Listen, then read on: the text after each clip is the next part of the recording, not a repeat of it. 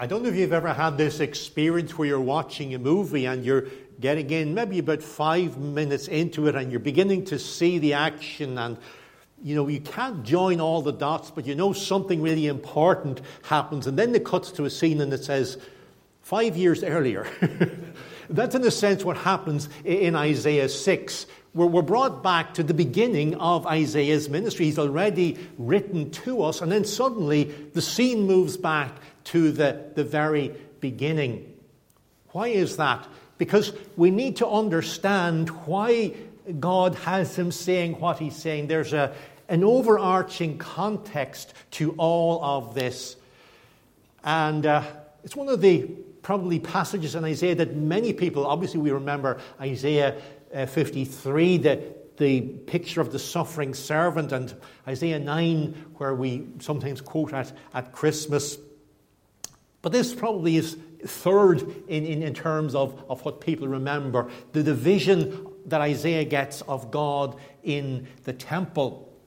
And I've entitled, as you can see, the sermon this morning, Serving God with His Glory as Motive and Goal. Because, in many respects, the glory of God, in a sense, is the great theme that touches everything. The whole earth is filled with His glory the angels say, the seraphim here, as they proclaim it. Even the, the heavens declare the glory of God. The, the creation itself, as we were reminded in the opening psalm, declares his glory. And in the midst of this warning that comes to the people who, whose overarching themes are simultaneously both judgment and salvation, the message now becomes more nuanced, or there's a, a third vital element added. Why is this so important? And the scene opens with a focus really on two people God Himself and the prophet. And in the midst of what is happening around Isaiah and the message he has to bring and the people he has to bring it to, and I would say, in the midst of what's happening around us today, and the mes- message that we have been commissioned to bring. There's a context that we always have to come back to the glory of God. Who is it that we're serving? Who is it that we're desperately wanting people to engage with and acknowledge and turn to? It's this God. We need to look at Him, to see Him for who He really is. And in the light of who He is, and only in the light of who He is, to hear what He wants us to do. To be simultaneously aware of our utter unworthiness and inability to do what He's calling us to do, and simultaneously that He's actually cleansing us and equipping us to do just that. That's what Isaiah has to engage with here. There's another context too. There's another king, but he's dead, King Uzziah. And as we saw many, well, many months ago now in the introduction, he had reigned for a generation, one of the longest reigns of the kings of Judah. And under his reign, the kingdom had been stable and prosperous. But now he was gone, as all human kings must go, as we discovered even this year with the, the ending of the reign of Queen Elizabeth across the water. Isaiah, any more than anybody else, did not know what was to follow. And yet his whole life would be bound up with helping people to see all that was going to happen from God's point of view. And this seemingly stable and prosperous society that Uzziah had bequeathed to Judah hid within it the seeds of disaster, much like our own society today. I mean, a few years ago, people were hiring helicopters to go to bring the bride to arrive at the, at the wedding. And yet, within all of that, there was the seeds of disaster and judgment. God had decided to act in judgment. But why? Was he being capricious? Was he being mean spirited? No, because something was on the line the glory of God itself, himself. And only those who would listen to this message could possibly escape and be the, the seed for, for a new nation. And This is the message Isaiah would have to bring. So let's look at the scene and, and, and, and, and see, see it as it unfolds. Firstly, there's very clearly the contrast between earthly and heavenly power, earthly kingship and divine kingship. There's two kings in this picture there's Uzziah, who's dead, and there's the living God, who cannot die. And when the human king is seen in all his fatal weakness, and all the attendant insecurity that comes from that, Isaiah's eyes are drawn to another king, the one who is the true king of Israel, the one who is the true Lord of his people. And he's revealed in awesome, almost blinding glory. I saw the Lord sitting on a throne in the year that King Uzziah died. One king in his tomb, the other on his throne. And the description just keeps magnifying this contrast. He's high and lifted up.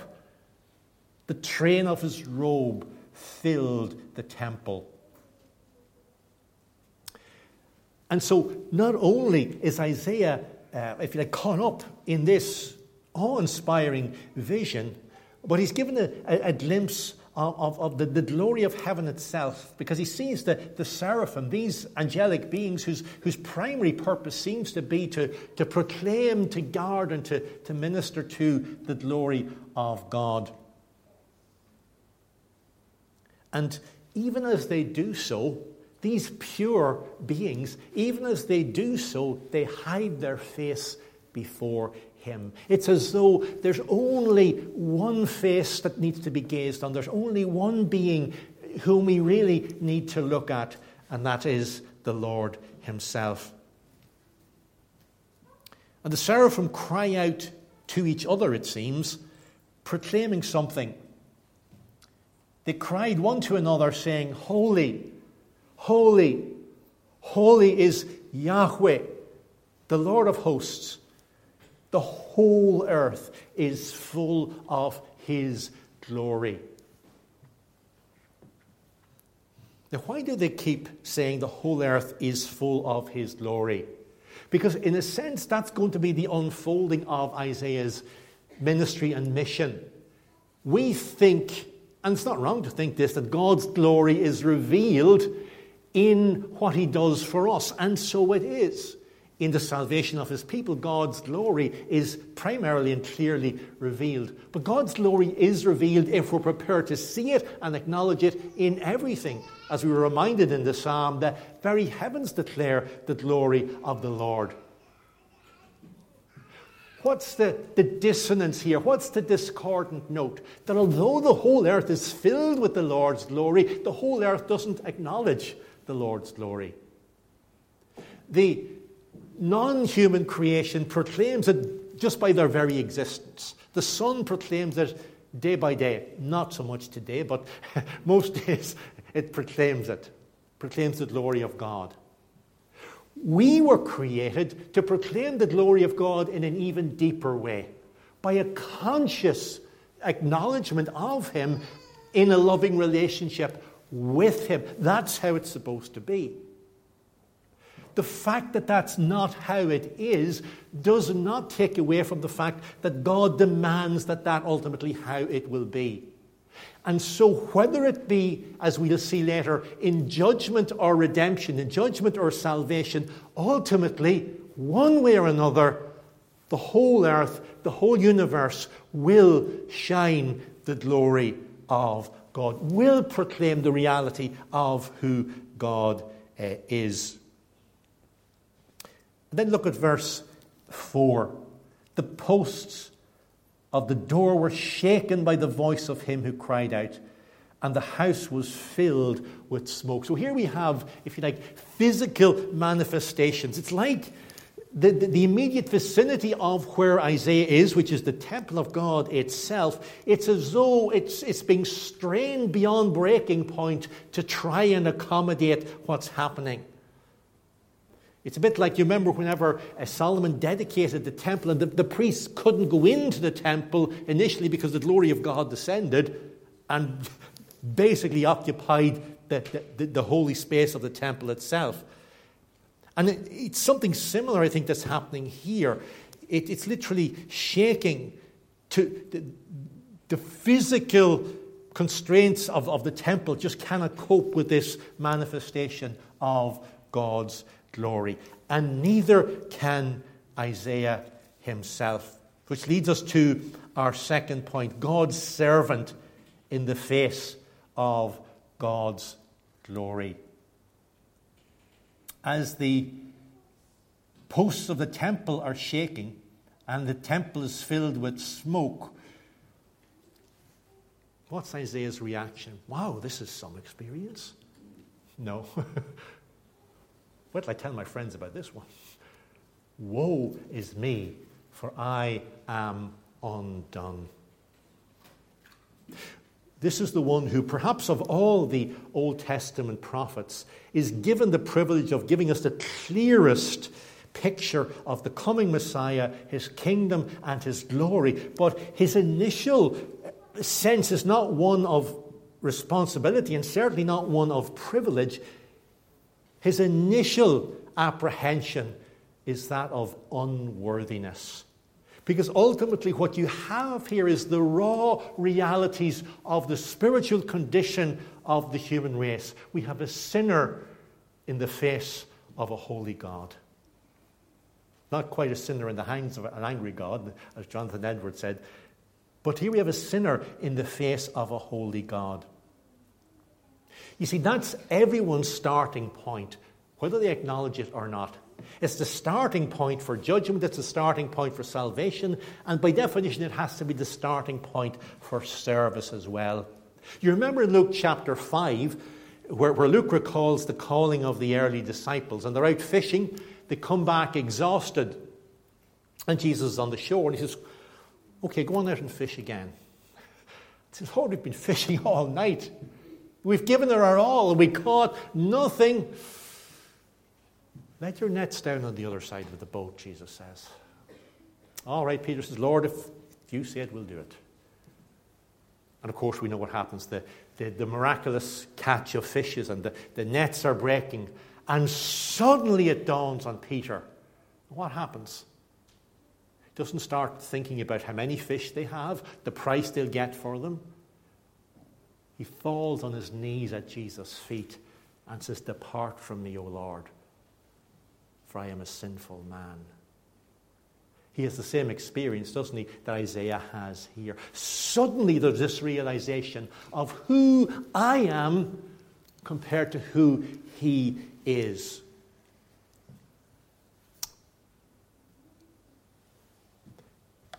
Why is that? Well, I think it's because we need to see ourselves as much unworthy sinners as the people we live among and to whom God purposes to send us. That those who are commissioned with the message of the gospel of grace have to see themselves first and last as recipients of grace. We have to see ourselves as saved sinners sent to sinners who need salvation. And so God ensures by this, by this awareness, that should never leave us.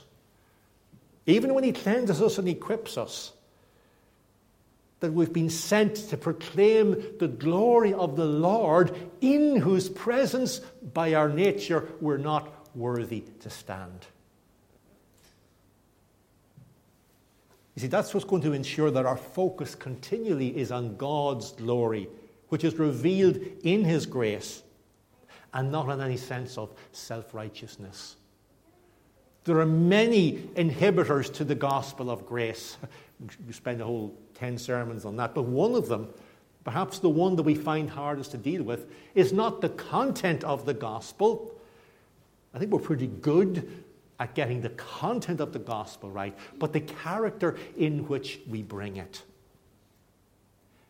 and how terrible it is if we put in a dissonance, a discordance between the message of the gospel and the manner in which we bring it. If our focus is not God's glory and our unworthiness apart from who He is and what He's done for us, then our theological exactitude will be sadly wasted because God will not bless anything that doesn't focus on His glory. So, how do we do that? Or rather, how does God do that?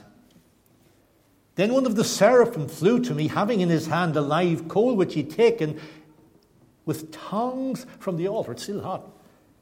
And he touched my mouth with it. The altar, of course, here is where the sacrifices took place, which were a reminder, as Hebrews reminds us, of, of the need for cleansing from sin. It's the work of the altar, for us, the, the work ultimately of Calvary, that equips us. And that's, that's so impo- not just so important, but so appropriate, isn't it? Because it's at, it's at the altar, the ultimate altar at Calvary, where God's glory and God's grace savingly meets our inability and our unworthiness. And so the message of the, the gospel is always not just come to Christ, sinners poor and needy, but you're hearing it from a sinner who is poor and needy. Whose the glory of God is continually exhibited in not just the message we bring, but the lives with which we bring it, when that is our, our message. Our experience is basically what God has done for me, He can do uh, for you. So, the altar takes away the guilt of sin and equips for service. I'm sure you've often heard it said as Christians, we do not, not just need to preach the gospel to others, but we need to continually preach the gospel to ourselves. And this work of redemption changes everything. The, the work of the altar equips. Behold, this has touched your lips, your iniquity is taken away, your sin is purged. You are a sinner living in the midst of a sinful people, but God has been gracious to you. And bring that message to others the work of redemption opens up the hearts and the ears of those redeemed to hear and respond to God's uh, call. And so, God, the, the Lord, speaks again from the throne Whom shall I send? Who will go for us? And almost without a thought, spontaneously, in, in, in response to having his iniquity taken away and his sin purged, Isaiah, who moments before is, is, is trembling and conscious of his unworthiness. I am undone. I'm a man of unclean lips. I dwell in the midst of a people of unclean lips. He cries out, Here am I. Send me. We can be sent to the people of unclean lips because our sins have been purged. But his message, certainly initially, is not an encouraging one. It's a message of judgment, isn't it? So whenever God calls us, even when our task is at least part of it humanly unrewarding, as Isaiah's would be, he would continue remembering who had sent him remembering the glory of God that had been revealed to him, and indeed revealed in him by God's graciousness to him. Not simply looking at circumstances, not looking at how people respond.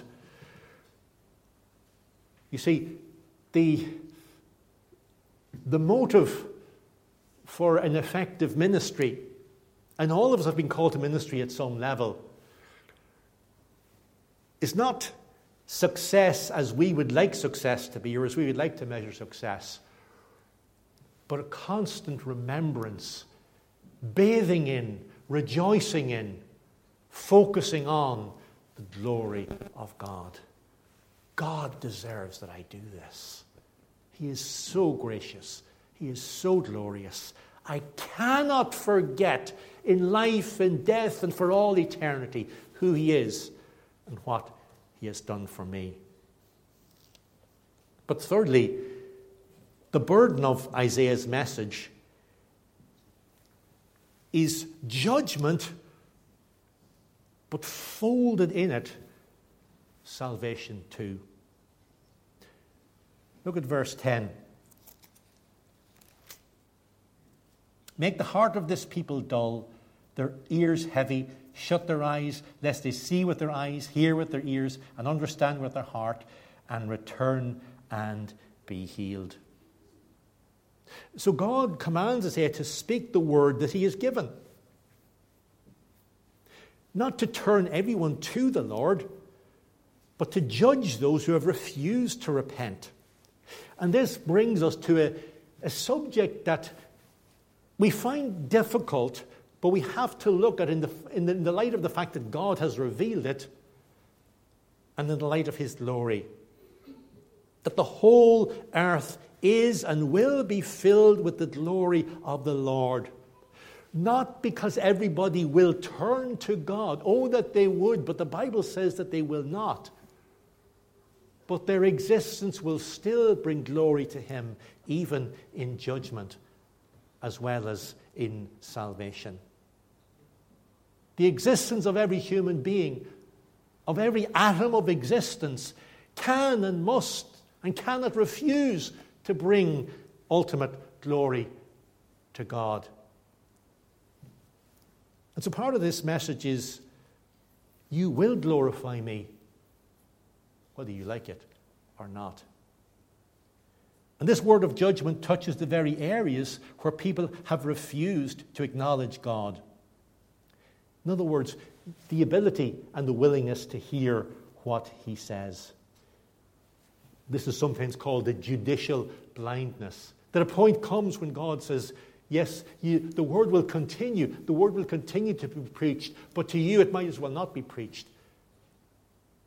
Because your spiritual eyes will remain blinded and your spiritual ears remain deaf. deaf.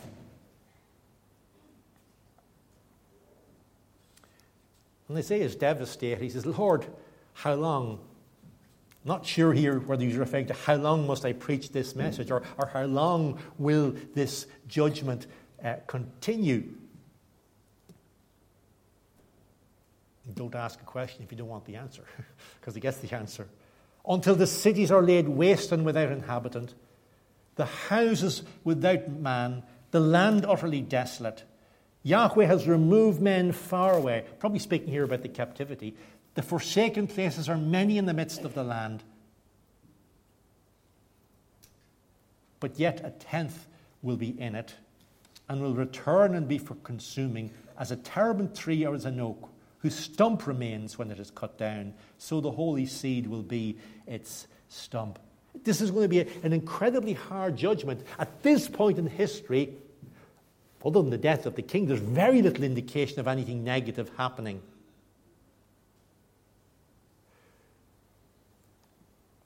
But God says, This is what's going to happen. This is part of my plan. This is part of the revealing of my glory. And yet, folded into all of this will be tremendous grace and redemption and, and blessing. We see this practically, don't we, in the, out, the out, outworking of God's judgment when the, the captivity is taken in two waves to, to Babylon. Amongst them are, are Daniel and Shadrach, Meshach, and Abednego. God preserves his people, his tenth, his tithe, if you like, his portion in the midst of it all. And like a, the stump of a tree that has been cut down or burnt down, it's not dead. And from it, new life will come. How will this new life come? Well, as the prophecy unfolds, we see that this new life comes in the form of a person, the servant of the Lord, who comes like a, a shoot out of dry ground. Of course, it's speaking of, of Christ himself. This servant of the Lord, who we discover in Isaiah 53, will be the, the ultimate altar, the ultimate sacrifice, the ultimate priest, the ultimate offering to reconcile sinners with God. And so, this holy seed is, first of all, it's Christ, isn't it? But then it's those who are in Christ. There is therefore now no condemnation for those who are in Christ Jesus. In Him we have pardon for sin. Our iniquity is taken away. Our lips have been opened. Our eyes have been opened that we can see. Our ears have been unstopped that we can hear. Our heart of stone has been taken away and replaced by a heart of flesh so that we can feel and move and live as God would have us to be. So, what about you? As you look at this God, the living God, the God who really is as he really is,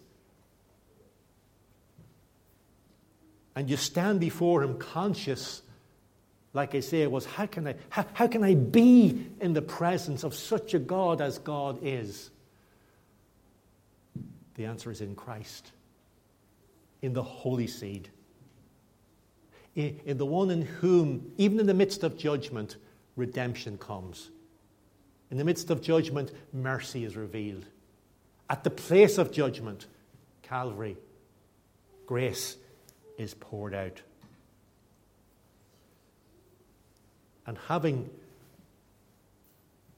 received that unmerited mercy, that free forgiveness, that unexpected grace.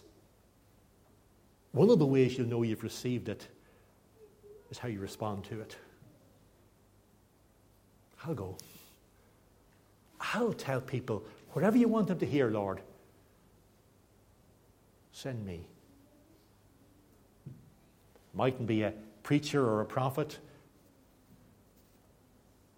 but I can tell my family I can speak over a cup of coffee.